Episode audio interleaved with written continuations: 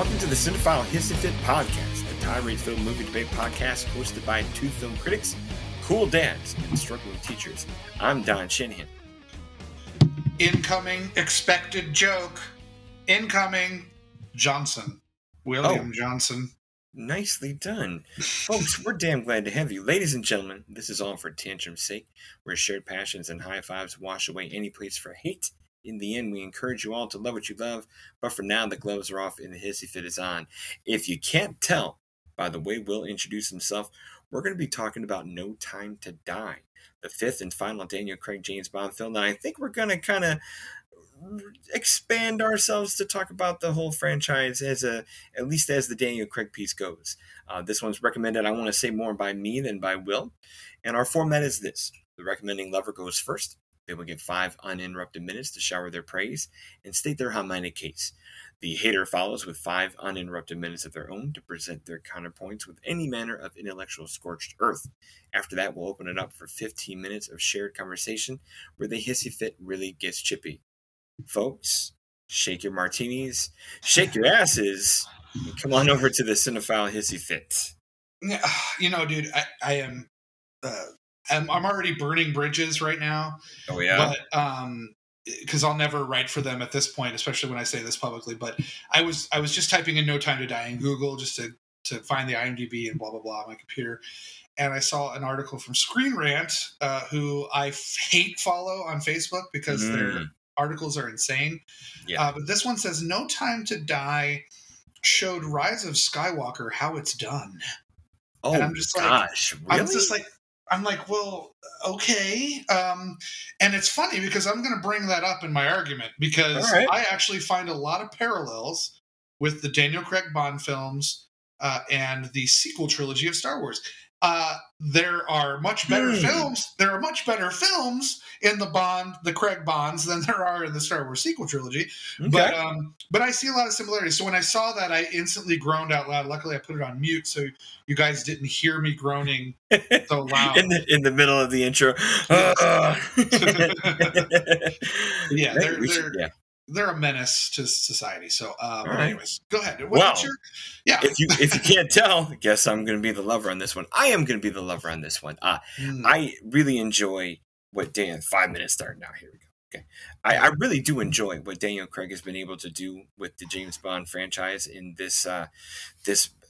Why I, don't want to say yeah this counts as a reboot and a, and a rejiggering of whatever they've done in the past and I'm, and I'm super surprised always super surprised that it came from the origins that it did because Casino Royale was directed by Martin Campbell who you know did Bond movies before he did Goldeneye and they brought back the same writers, Neil Purvis and Robert Wade, and a couple of screenplay polishers over the years, but mostly Purvis and Wade.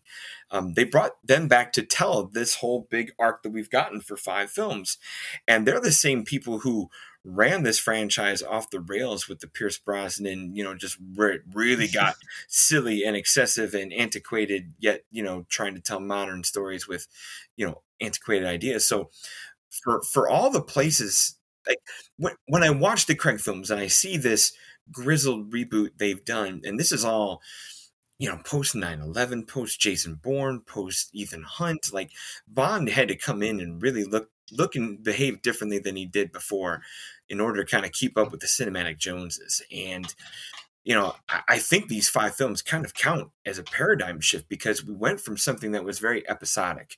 Every bond movie was its own standalone little thrill ride and that was that was it you know? The same actor would be there for a little bit and then would then would just go away. To something that's epic where things matter ramifications hang around losses really stick in their craw. Injuries you know he, have- take some time to heal. Not everything is is as invincible as it normally is. Now don't get me wrong we're still in a bond movie where things get invincible. So when no time to Got- die got here and it was announced for you know a good bit of time that this is going to be craig's last i'm like all right well how in the hell do you close this? Because skyfall was, in my opinion, the, the best of his films and maybe one of the best Bond films I've ever seen. I've, it's uh, it's high on the list for me, and because it just elevated stakes, still had some callbacks to you know just the motifs of what Bond is, but really went there for something. And Spectre took those events and gave them a big big puppeteering villain by having Blofeld come in here. and once you apprehended Blofeld at the end of Spectre, I'm like, all right, you've got quite a bit of closure. He rides away with the girl. What are you going to do to bring this all back and and then reclose it all again? Because you did the whole, you know, come out of you know injury retirement thing in Skyfall, and then Spectre is kind of around, it but he does leave. So, and that's where this movie. Yeah, oh, man, you know, it just I, am pleased with it because it it went for it. It went for an ending. It went for a huge arc. It went for closure. It gave Bond some roots into some things that we've never seen really Bond get to. And I don't want to do spoilers just quite yet because we, will probably get there. But the balls are there in terms of the action. Now I know Sam, you know, coming from Sam Mendes going down to Cary Fukunaga is is is a bit of a step down in my opinion from a filmmaking standpoint. And this movie is definitely too long. I'll, I'll, I'll admit that for sure because Daniel Craig, who's out there at 50 years old when this movie was shot, he's 53 now because we finally got the movie. You know, the age is there, but if you're going to get this closure and create something that could be a springboard for that, I, I, I yeah, this isn't a bad way for him to go. My mother, I'll, I'll kind of drop my last minute here for the five minute intro where I can understand how people don't like this the part that I don't like is Rami Malek is nowhere near as good of a villain and is and, and strung and connected as a puppeteer the way they did for Waltz as Blofeld last movie. I mean, if Blofeld's going to be the, you know, connected to Bond since childhood villain, he's the guy. You're not going to get anybody higher than that guy. So when Malek just shows up with another random physical malady and weird performance thing that he does that's that's weak sauce compared to where you just left in Spectre. So, but my mom, my mom is a huge James Bond fan. She loves these movies, and this movie pissed her off, mostly because of how it ends and where it's going. But it just too long, and of course, it ended in a way that she did not want things to end, and that is a tough sell for this movie. But I, I admit, in a day and age where things are made to be invincible and our escapism has reached superhero levels, this movie had the balls to go to some places that I was very impressed it went to. And for that, I bequeath my last 20 seconds. Oh, I was on mute. My bad. Um, oh, no, you're good. Hey. No, you know, it, it's funny because we actually have some of the same criticisms. Mm-hmm. Um, but let me go ahead and uh, get my timer going here. All right, go for it. Uh, I'm going to start. Okay. I'm not like a Bond purist or anything. I've seen them all. I enjoy them. Uh, I recently did a uh, when when No Time to Die was scheduled to come out originally. Mm-hmm. Uh, you know, COVID had just hit, and I did a preemptive rewatch where I watched everything in chronological order um, from Doctor No all the way to Spectre. Um, and uh, Casino Royale is by far, you know, next to The Living Daylights, which is my all-time favorite Bond film with Timothy Dalton. Um, Casino Royale is number two, so we're talking number two out of twenty-four at that point. Nice. Twenty-four films. I think it's I think it's brilliant. I think it's a I think it's a action espionage drama thriller masterpiece. I think it's fantastic. Um, so when I and, and what's funny is I showed my daughter Casino Royale because I was like, hey, you know, that is technically a reboot because it's showing you his first mission. Plus, it also puts it, uh, with the exception of maybe Goldeneye, it, you know, Casino Royale was the first film to be like, they mentioned like post 9 11, they kind of center it in a time period. Mm-hmm. Uh, whereas, you know, from the 60s to even all the way up to Goldeneye, where they talk about the post Cold War, they, you know, it's, it's all generally in that Cold War era kind of thing. And that's another reason why I love The Living Daylight so much because it's kind of the last of the Cold War bonds where you get that Eastern European slash Russian feel to it that, that just, it just was so great about the Connery stuff. So when I showed my daughter Casino Royale, and the next day I went and saw No Time to Die, I could not. Uh, they looked like completely different franchises to me, and that is not a good thing when you're telling a cohesive story. The Bond in No Time to Die seems to me to be a completely foreign and different character than who he is in Casino Royale. Now, your argument may be, hey, that's a character arc. But to me, it's not that he's gone through changes. It's fundamentally the aspects of his character. It's kind of like I, I, know this is a bizarre example, but like to me, like with the, the show Friends, like they became more like their celebrity actors later in the series than they were actual characters. You know what I mean? So like mm-hmm. like I don't feel like this is the same James Bond. Um, and what you were talking about with this story going through, I love Skyfall. Skyfall is my number six, and and Spectre is my number twelve. So I I really like the Daniel Craig Bond films. Um, I like them despite that ongoing story because, and I and I preface this about the Star Wars trilogy. My major issue with this is they had a great idea for Casino Royale. They said let's let's redo Bond for the Bourne era, right? This mm-hmm. is I think it was before Mission Impossible became kind of the monster it is now because MI1 is very much a Brian De Palma film, and MI2 was a John Woo film, and three was whatever. They, well, they that's started... when you're right. J.J. Abrams took it over, and that has since had a United arc too. Yeah, exactly. So this is before the MI stuff was Casino Royale. So they were like, let's make this for the Bourne generation. So they they brought down a stripped down Bond. Same year, 2006, actually. Yeah. So they they they had a very very stripped down Bond. You know, he very Timothy Dalton esque, just a little bit more physical.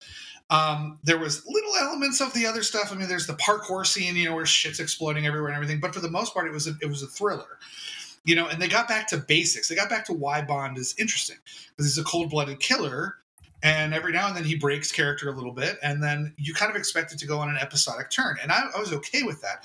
Like I wasn't like one of these purists that was like, oh, there's no gun barrel sequence in the beginning of Casino Royale. Like, how dare they? You know, I'm not beholden to that stuff. But mm-hmm what I will say is, despite the fact that I'm into universes, I like Marvel and stuff.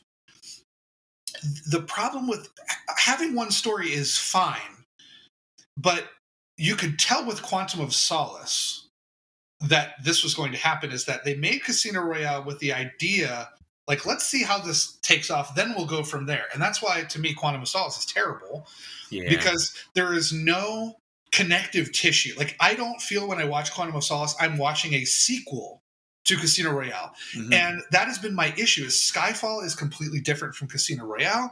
Spectre feels more like a sequel to Skyfall, mm-hmm. but it also goes in different directions. And I think that has to do with the fact that they never planned this story. And I never yeah. feel like I'm emotionally invested and I never feel like I'm caught up with what the story is because it was never thought out. It was only done when they approved the next film. And that is to its detriment. So I'll okay. I know I'm at, I know I'm at five minutes.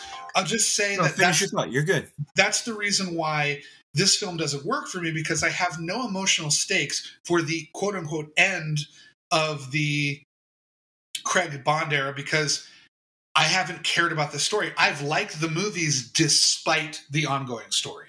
Interesting. All right. mm-hmm. Well, folks, we will break for a short announcement from our non corporate partners and friends. You know what they all say fantasy football is like a box of chocolates. And I know you. You love fantasy football, and you love chocolates. Well, 25 Yards Later is a fantasy football podcast with top notch analysis, earworm music, and plenty of laughs. Each week, we dive deep into four games, putting every fantasy relevant and occasionally fantasy irrelevant player under a microscope. Block out all the haters with 25 yards later, available wherever you get your podcasts, but maybe not where you get your chocolates. All right, folks, welcome back. No, well, you left me with something really to think about there. And the idea that the you know, whatever movie was made has to kind of be the the qualifying piece for, well, if we get a sequel, what can we do with it?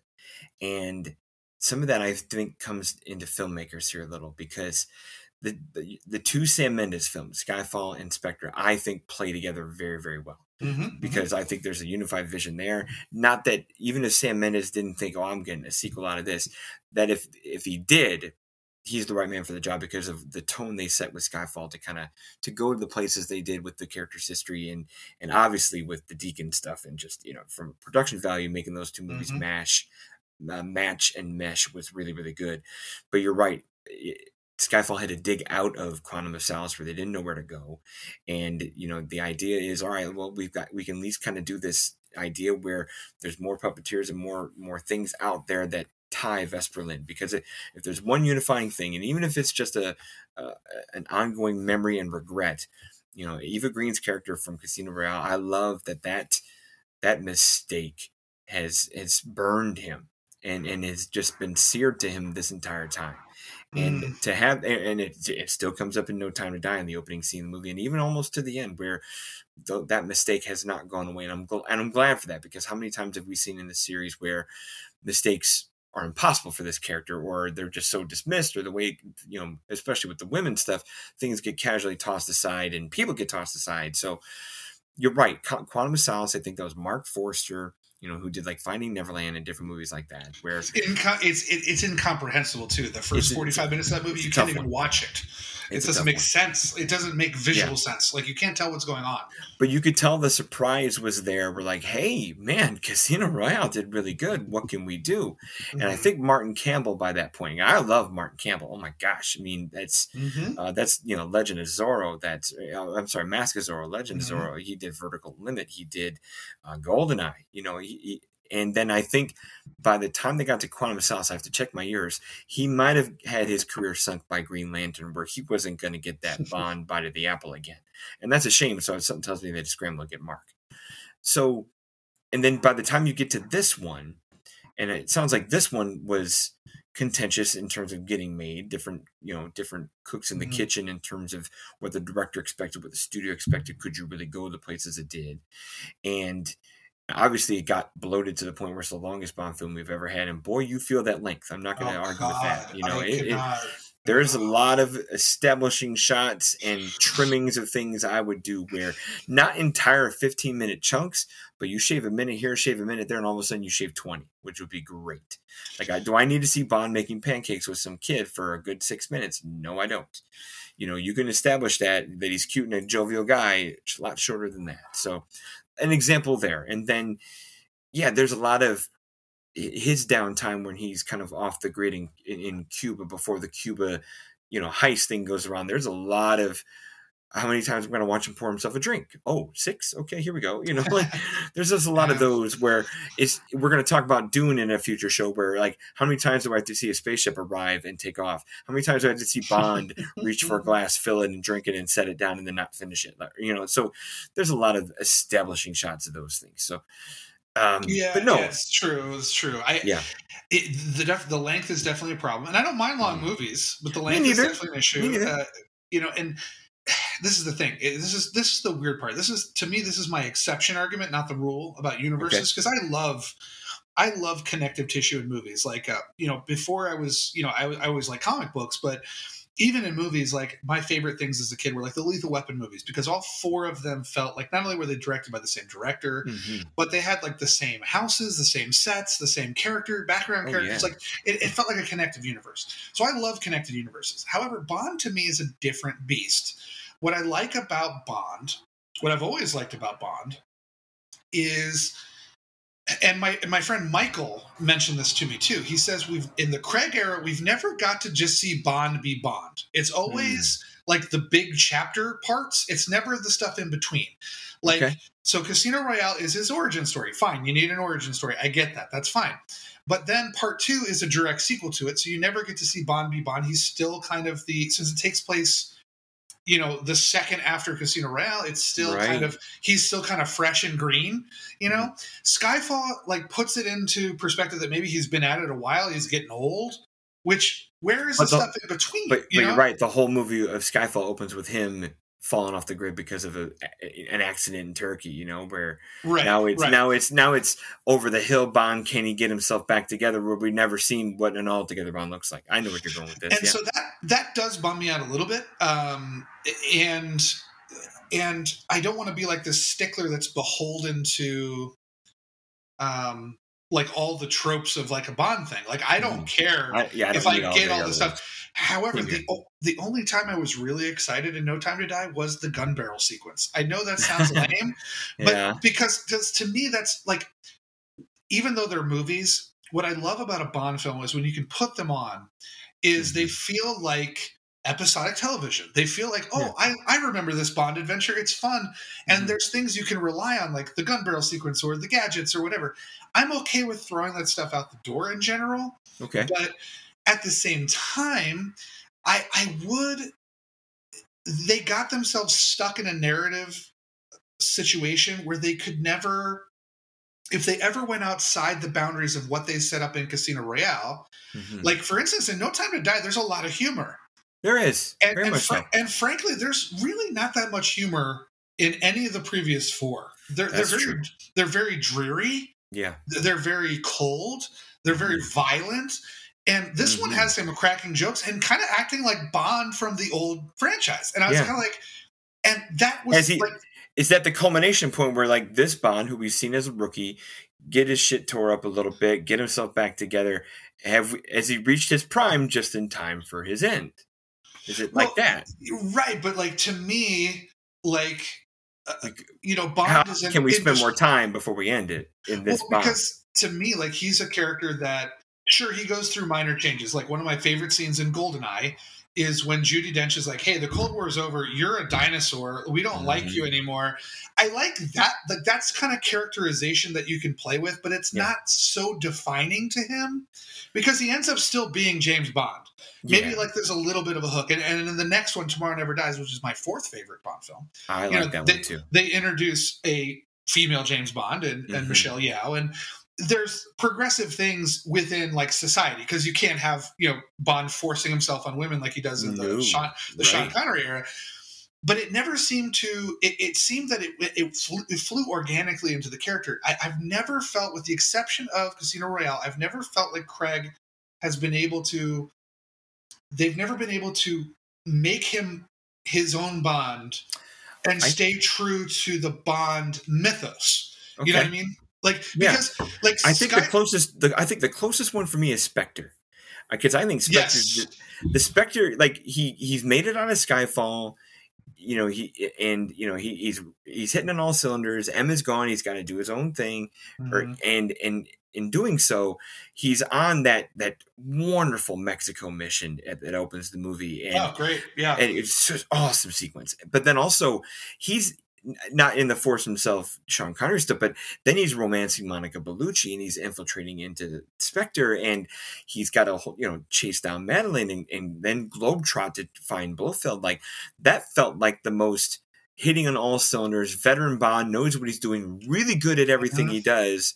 Version of Bond because Mhm. he's also that you know one shot kill pistol guy who can knock guys out from amazing marksmanship versus rooms of bad guys who can't hit him like all, some of that stuff is all there in Spectre, but at the same time it's i thought it was his most romantic and sexy film because he's he's kind of really going really going to those directions and places and in a, in a really yeah in a hit all cylinders kind of way where he's not the frazzle get itself because skyfall he's broken has to be built back together no time to die you're right he's joking but he's, he's post-retirement joking he's a dad joke joker at that point yeah, and then yeah. and then yeah quantum of solace is a mess and casino royale he's a rookie so spectre is the cylinders movie for me I like Spectre, and and and Spectre is cool too because I don't remember if Skyfall opens with the gun barrel, but I know Spectre does. And I was like, Yeah. oh, so when I saw Spectre, I was like, okay, finally, I'm gonna get a James Mhm. Bond movie where it's just him being James Bond. It's a one-off villain. Now, I like Spectre a lot. I put it at number twelve. that's Uh, what you said yeah right ahead of right behind goldeneye um Okay. so i like spectre a lot it does have some issues i mean i think all the craig ones do except for casino royale i think casino royale is and sky even skyfall what i'm talking about with the tone is you know they'll have bond get shot in the chest in the beginning Mhm. and then he'll jump off the construction vehicle onto the back of a train that lost like all of its Yeah. back and then he'll just adjust his suit yeah just I'm as like- cuffling and I'm like, okay, that's an old Bond thing, and I get Uh-huh. that, but that doesn't fit into what No. they've established Yeah. for Bond. So right him getting his ass kicked which is right, perfectly Yeah. possible right, and so I've never, I've never been able to connect with this Bond because I'm never sure. Like they throw some things at the fans and be like, okay, well, he's like the old Bond here, but he's more like this new Bond here. Mhm. I they play just- hopscotch a little there you're right Yeah, I've never been able to connect with him as as a character. I can with Casino Royale because Mhm. I went into that knowing, okay, this is a fresh, this is a fresh start. Mhm. And I mean, God, what a way to start. I mean, it's such Yeah. a great movie. Um, like I said, I love Skyfall, but like Casino Royale to me is like the ultimate Craig film.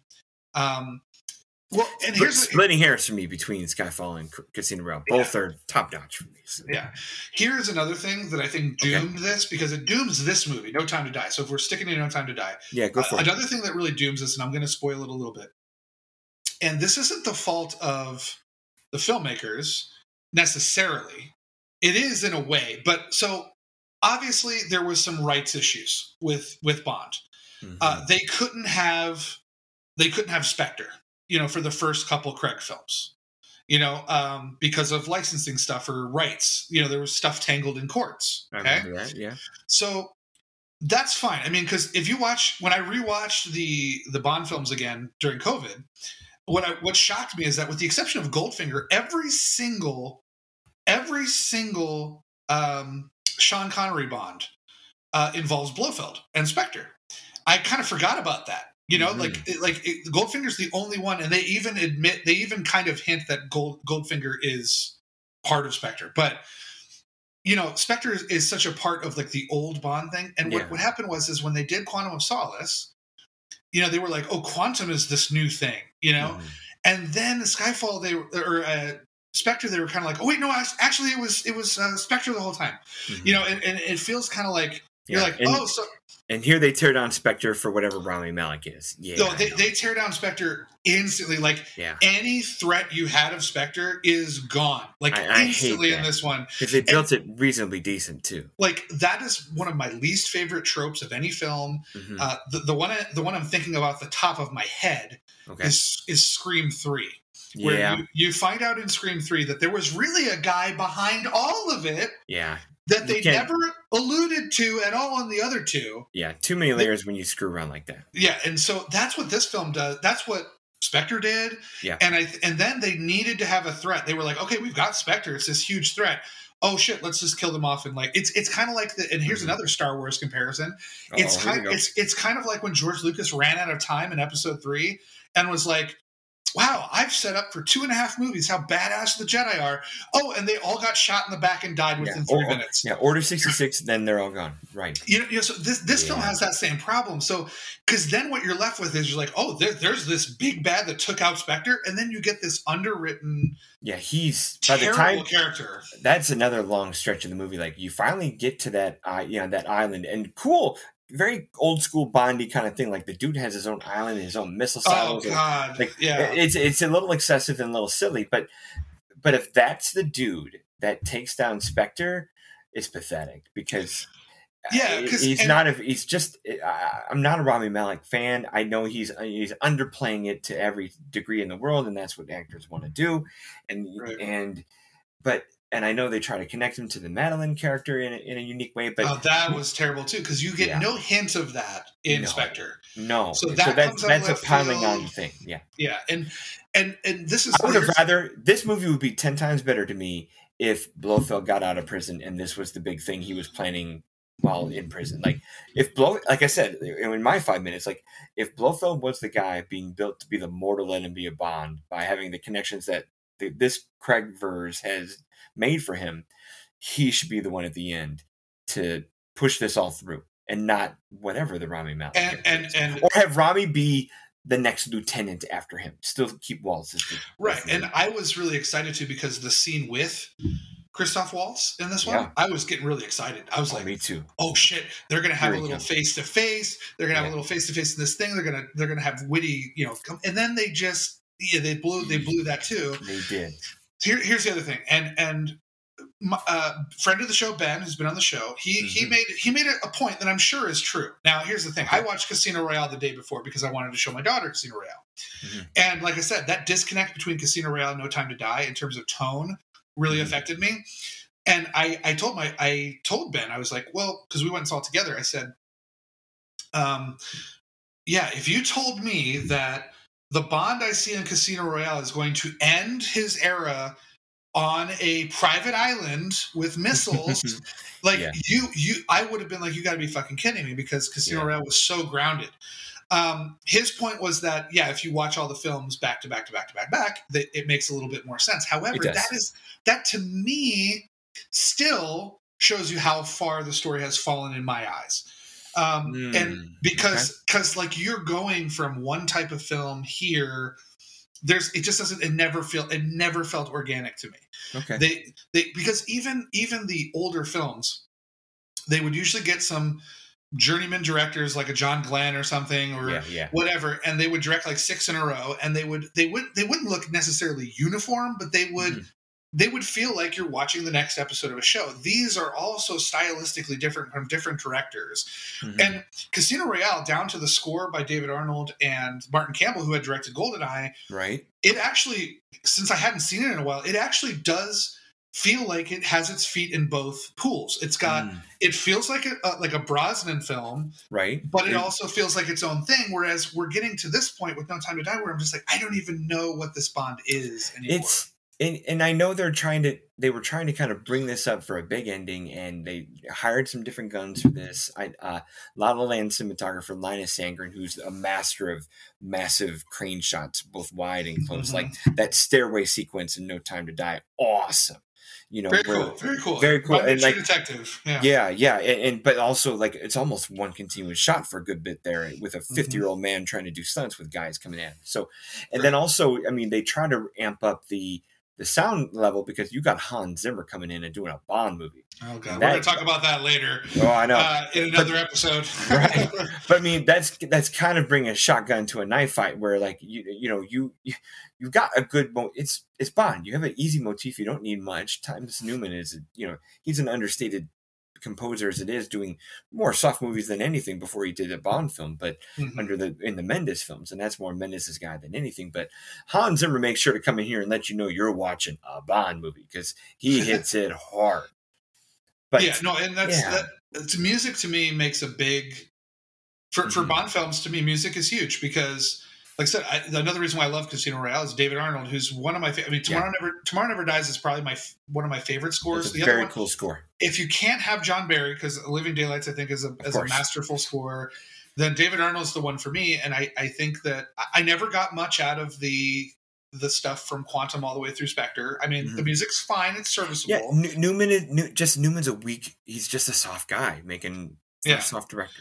This one I like have- this score. I have a love hate with Hans Zimmer. Um, So I, I don't think he's bad by any means, but No. uh, I just don't like. I, I, I there there were choices in this movie that kind of blew me away too because um, th- there's some major eye rolling. So there's a little too much of the Bond theme going on. Um, Yeah, like I said, Hans lets you know.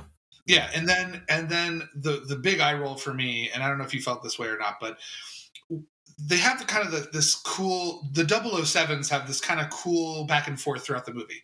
You know, Okay. Lashana Lynch, who I love, she was great. Um, you know, she's always like, "Well, what number is he? I'm 007. Is he 007?" they have this kind Right. of cute thing. But then, oh my god, there's that scene towards the end where they're trying to build up the emotion because hmm I think there's people like me out there who don't necessarily have an emotional connection to this kind of Bond because they got to kill him off at the end. That's the spoiler, guys. He get, he dies at the end. So they're trying to build that up by they have this scene in the plane where Lashana Lynch goes, "I humbly request that James Bond be reinstated as 007. and I'm like, Yeah, "What the fuck?" Yeah, no, I was need. like, "What? Come on! Like Jesus Christ! Like no, this Bond would give a shit about that. Like uh, Yeah. you know what I mean? Like I don't. Yeah. I don't know. I just That's where they're just that. I'm not saying I'm not going to call it fan service, where like you got to give the guy his old uniform back before he goes and you know goes and saves the day. This Mhm. isn't Steve Rogers picking up the old uniform to go fight Winter Soldier in Winter Soldier. You know, it's right, right. it's not that, and it's unnecessary. So yeah, I it's uh, I don't know. They I- try I- to, they're, they're trying to pull the heartstrings a little too much, and I Yeah. think it's too little, too late for me. Now, keep in mind, Okay, this is okay. this is a this is a no man land situation. I was actually talking to our friend Mike. Okay, Is that his name? Mike uh, from who does the um, who does the uh, the Marvel shows with you? Uh, long hair, Mike. Is that his name? oh Mike Crowley, yes sir. Mike Crowley. We I actually was talking to him about that, where it was like we were talking about this with Dune. I think it was Dune or Mhm. something else, where it was kind of like, hey, I liked it, but I didn't love it. Yeah. And I gave it three and a half on Letterboxd. Yeah, But then, I'm, in, like- I'm in that place right now where everything I watch I like, but I don't love, and I'm in the three zone, man. Yeah, and this and this in this day and age, if you don't like something, like if you have any criticism of it, you're a hater. Uh-huh. And trust me, this Pe- falls. people do in- not get that a criticism means I'm rating it one, or if I go, yeah, man, I really liked it, means it's a masterpiece and a fucking five. Yeah, There's so this I, magical place called two, three, and four. yeah. So I'm saying all this stuff, despite the fact that I gave it, I gave it a three and a half on I- Letterboxd. I, mean, I'm, that's I round up. I'm, I gave it a four. Yeah. So Yeah. I didn't hate the movie, No. and, and this is kind of a theme. You're, you're, if we release these episodes back to back, we may not, but that you're going to be kind of seeing is that like all these event pictures that are coming out, like all these anticipated films, hmm I've been more underwhelmed than overwhelmed. Um, Me too. Like, Me and I'm expecting, to be honest with you, I'm expecting that with Eternals, Mhm. um, because I don't, I Just you wait, my friend. yeah, I don't know if it's going to be the type of film that I'm, you Yeah. know, going to like. We'll have another episode about Oh, that, yeah. but. oh, yeah. But Dune is the same way. Bond, Halloween, all these movies that are like I'm anticipating. I'm kind of like, okay. Mhm. I mean, fine, but I, they just don't hold the same. They, they, they haven't delivered for me. They feel more routine to me than I I expected. I got one question to close our little discussion here. Yeah, yeah. Where where do you because this is not going away. It's too big of a cash cow for Sony and or for MGM, which is now sold to Amazon or whoever owns this is not going to stop making Bond films, despite the closure created by this movie. Where do you want to see this go from here? All right. So I, have, I a- I was, have an answer for this, but I'm, I want to hear the man who's done the rerun first here. I was telling a friend, I can't remember who I told this to, and I said, I would like this to be like Guy Ritchie's Man from Uncle, but it doesn't suck. Um, I would like a 60s throwback Ooh, Cold War era thing, which I think Quentin Tarantino was talking about doing at one Okay. point. Um, I think it's time. I think that these movies have been a success. I, I think they've been, a, in my opinion, they've been a success despite the narrative. okay, Um, I think it's time to go back to the roots of what Bond was. If you want to tell, if you want to tell a narrative story there, a that's okay. But I'd like to see Cold War Bond again okay, and and I would like to see it. Even if you have a story that stretches over movies, if you're going to do that, plan that. Do Mhm, that for mhm. like plan out the next two movies first. yeah, or So plan not- all, or plan all five. Yeah, whatever. Yeah. Exactly. So, you know, that is that's what I would like to see. I- don't know if this if I think there's enough woke culture out there Mhm. that would not want to see Bond like the old way. I know. Um, I don't like. I hear your wish, and you're not Yeah. going to get it. Yeah. Right. And but I also think they're I don't think they can do this again. I, I, I don't think that they're going to have the the flexibility. thing? No, yeah, I don't think they're going to have the flexibility to a do a reboot thing because we've all seen what happens when that happens, like with Spider Man and stuff, where it's Mhm. like, oh yeah, okay, I got it. especially if it's like three years from now, and it this is still in our consciousness. Like I don't know how many years you're going to have Right. to wait to go back to this. Yeah. Right. And then also with the Craig stuff, I think to me, the narrative storyline, it took 15 years through five movies to tell the story. And I don't think it was that successful. I think going back to episodic, my wish is Yeah. Cold War episodic. That's what I want Mm. from Bond. And I do not want Henry Cavill. Me I do neither. not I do not want Tom Hardy. I do neither. not want Idris Elba. Me I, neither. I want a complete unknown actor. Me too. I um I'm that kind of guy who goes. I, unfortunately, I'm reading the same culture you are, where I think going back to the source novels that have their their pulpy violence and crassness and and because he's a jerk, he's a killer. You know, like go, Right. if you can go to those roots and tell a hard story, I'm even an R-rated story, I'd be very okay with. Sure. Um, I'd love to see some of those roots come out, but it has been too many years and, and too much water under the bridge of this character where I wish they can go there, but they won't. In terms of like passing the torch, I've heard the idea where James Bond becomes the pass the code name given to the person who is the 007 agent, whether that's Lashana Lynch or unfortunately, like you said, Henry Cavill, Tom Hardy, whoever you get to go there right. where what do you do when yeah because has daniel craig become uh, daniel craig is james bond and in wherever he turns into was james bond can you because the fun part about the closure of this movie is the credits still pop the whole james bond will return and we're all like wait a second we just saw what we saw there. I don't know if that's going to happen. So for me yeah if if if james bond becomes a code name for you know steve so and so to be the guy who's like well you're james bond now. Like if it Well, becomes was- a, a, a if it becomes an in memoriam thing that you give to the next person who does the job and then you can go tell your new stories for new times okay but I think Yeah. that was, uh, and I'll finalize my thoughts here by Mhm. what you're saying right now, and what our friend of the pod, who was on our Suicide Squad, Lauren, said. you know, she was mad at Spectre because they literally named him James Bond Mhm. and, you know, gave him all these traits that were always mysterious in the past. And I agree with that too.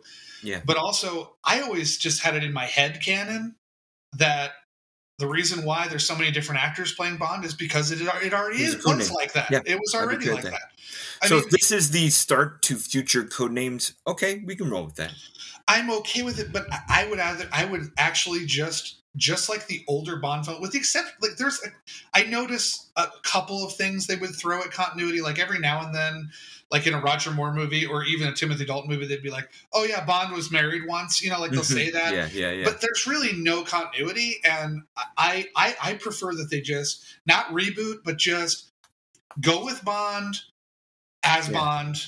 Uh-huh, Don't do no a reboot origins. story, no origins. Just do Active Bond agent doing an active thing. I'm with you there. Yeah, just do a Bond movie. If And I'm, I'm picking, if I'm picking an actor right now, I for I you would if you would have asked me this a year ago, maybe two years ago, I would have said Henry Golding, who just got done doing Crazy Rich Asians, Yeah, would be, yeah. would be a fun would be a fun different Bond without Sure. being you know 200 percent woke Bond. Um, I like Mhm. Richard Madden, who you're going to see in Eternals here soon. and Love Richard Madden. And, He's a nice uh, actor, uh, yeah. and and someone who's he's about 35, 36. He'd fit the age range here. Everyone else you talk about is gonna be too known or too old. I'm with you. Find an unknown. I know people talk about that young man on Bridgerton. That'd be a fun guy. I don't Mm, know. I don't watch Bridgerton, but there's some names out there. But There I- were two. I'm with you. Hardy's too old. Idris is even older, and Henry Cavill's done too much other bullshit things. So There were two. I I have to give credit to Craig because when Casino Casino Royale was cast, I had no faith Um, in Craig. I'm not gonna lie. I I was a little skeptical because the the person at the time he wasn't a huge star yet, or and he might not be a huge star anymore. But I was on the Clive Owen train. I was I on wanted- Clive Owen train too. I Like wanted Clive guy. Owen as Bond. Yeah. Um, and then the other one after Brosnan, there was an actor um, that is um, has been in a lot of the Brosnan films um, that I really liked, and I thought not only would you get a black Bond, Mhm. but you would get like someone who has the look and the style and the speech and the figure and all that stuff. And there was this actor called Colin Salmon. Have you heard of Colin Salmon? Is he the guy who showed up in Resident Evil getting cut up by lasers? Yes, he's the guy who Yeah. yeah. lasers. I Okay. thought he. I thought he would Yeah, have that'd be been. fun, Bond. I thought he would have been an excellent Bond. Like so, I had going into Craig. I had two guys I wanted to be Bond. I wanted Clive Owen and Colin Salmon. Yeah. And then we got Daniel Craig, and I was like, okay. But then he was so awesome. I'm Mhm. good. You know. So in the end, it, it worked out. But I don't know who I would want now as. I, that's why I hope I hope it's not anytime soon. I, I I've always been about that, and I'll say this about when people ask me about Spider Man. I'll say this when people ask me about Batman. When you end, when you end whatever trilogy piece you do, and you start and you want to recast cash cows, put some time between them. Wait five, Yeah. ten years. Like don't wait two. You know, there's no reason why Ben Affleck should be coexisting with with Robert Pattinson right now. It just seems really dumb and silly. Or or, or you know, Jared Leto at the same time as we have Joaquin Phoenix, even if Joaquin Phoenix is a standalone, different, elseworldsy thing. Like it just it's it's it's convoluted, it's silly, it's dumb. You hire these people to be these iconic characters, let them go be icons. So Yep. I g- give it give it some time. I, I don't want to see another Bond movie for five to ten years. and I know it won't happen, but I wish. Well, you never know, but uh, what? And I guess I've given you some of my favorites. I do. I have on Letterboxd. If you want to find it, I do have the, the twenty four rankings. Nice. What would you say is your? Um, I mean, I don't know if you prepared a list, but uh, I did not, but what- I'll tell you top of my head. what's what's your? What do you think? What are My- like your favorites? My your my top five in no order at the moment because I got to sit down and really split hairs here. I do love Skyfall. Um, I love Skyfall. I like Goldeneye because I like the Brosnan start and the, the toughness and Sean Bean is good. Um, uh, From Russia with Love is really darn good. Uh, That one did not I- hold up for me as much when I rewatched. I need to. I what the ones that don't hold up for me because I haven't watched them in a thousand years are the Dalton ones, and I need to go back because I feel like tho- those Mm. would play well. So top five is or top five no order. Uh, Goldfinger uh, from Russia with Love. Um, I said. Well, Casino Royale and and Skyfall are right there. If I have to, and then Goldeneye solid. If I have to pick a, a Roger Moore one, I enjoy Man with the Golden Gun. Okay, Yeah, okay. because Christopher Lee is fun. Uh, you know, I, the short guy is fun. I like the Vietnam Ha Long Bay look to it all. It, Yeah. it works a little bit. So So mine, I have them ranked conveniently here, but Mhm. for me, number one is The Living Daylights, Timothy Dalton's first one. Okay. Uh, number two is Casino Royale. Um, three is For Your Eyes Only. That's a more Okay. one. yeah, four yeah. is four is Tomorrow Never Dies, and five is Doctor No. Ooh, there you go. Um, Now, the my least favorite is A View to a Kill. I think it's the worst Bond film Oof. Yeah, uh, ever. Be- between that and Moonraker, they're they're down there. Yeah, Die Another Day is pretty bad. Um, yeah. oh God, Doctor Christmas and all that shit. Yeah, I've got Quantum of Solace down there, and then uh, and this one might surprise people, but I've got uh, Diamonds Are Forever second to last. okay. Um, I I think it's a that. terrible, terrible film. Mhm. Uh, so, anyways, But we did good on this, man. Got it. Got expanded our expanded from one movie to a whole universe for a bit there. Yeah, not bad. Hope you guys enjoyed that uh, episode, and uh, I'm trying to delay while I pull up my speech here. Okay, cool. So I want you to follow us on Twitter at Cinephile Fit and on Facebook at Cinephile Hissy Fits Podcast. Also, find us both on Letterboxd. Like I said, you can find my list of the 007 The Rewatch, is what the list is called. The Quarantine Rewatch Rankings. Um, let's see. Thank you so much for your captive audience and social media participation. Cinephile Hissy Fits is a 25YL media podcast brought to you by ruminationsradionetwork.com. Please visit, rate, review, and subscribe. We are also on Rotten Tomatoes, people. So you can find all kinds of stuff in our back history there because we're into the 30s now. I think just We like. Bond, we've passed Bond. Bond had Mhm. 25, mo- 25 official movies because we don't count the Woody Allen Casino Royale. We don't count uh, No. the really stupid um, uh, Never say never again. Never say never again, which Yeah. whatever. Um, if you enjoyed this show, we have more where that came from with interesting hosts, more wonderful guests, and everything is available on iTunes, Spotify, and anywhere you find your favorite shows.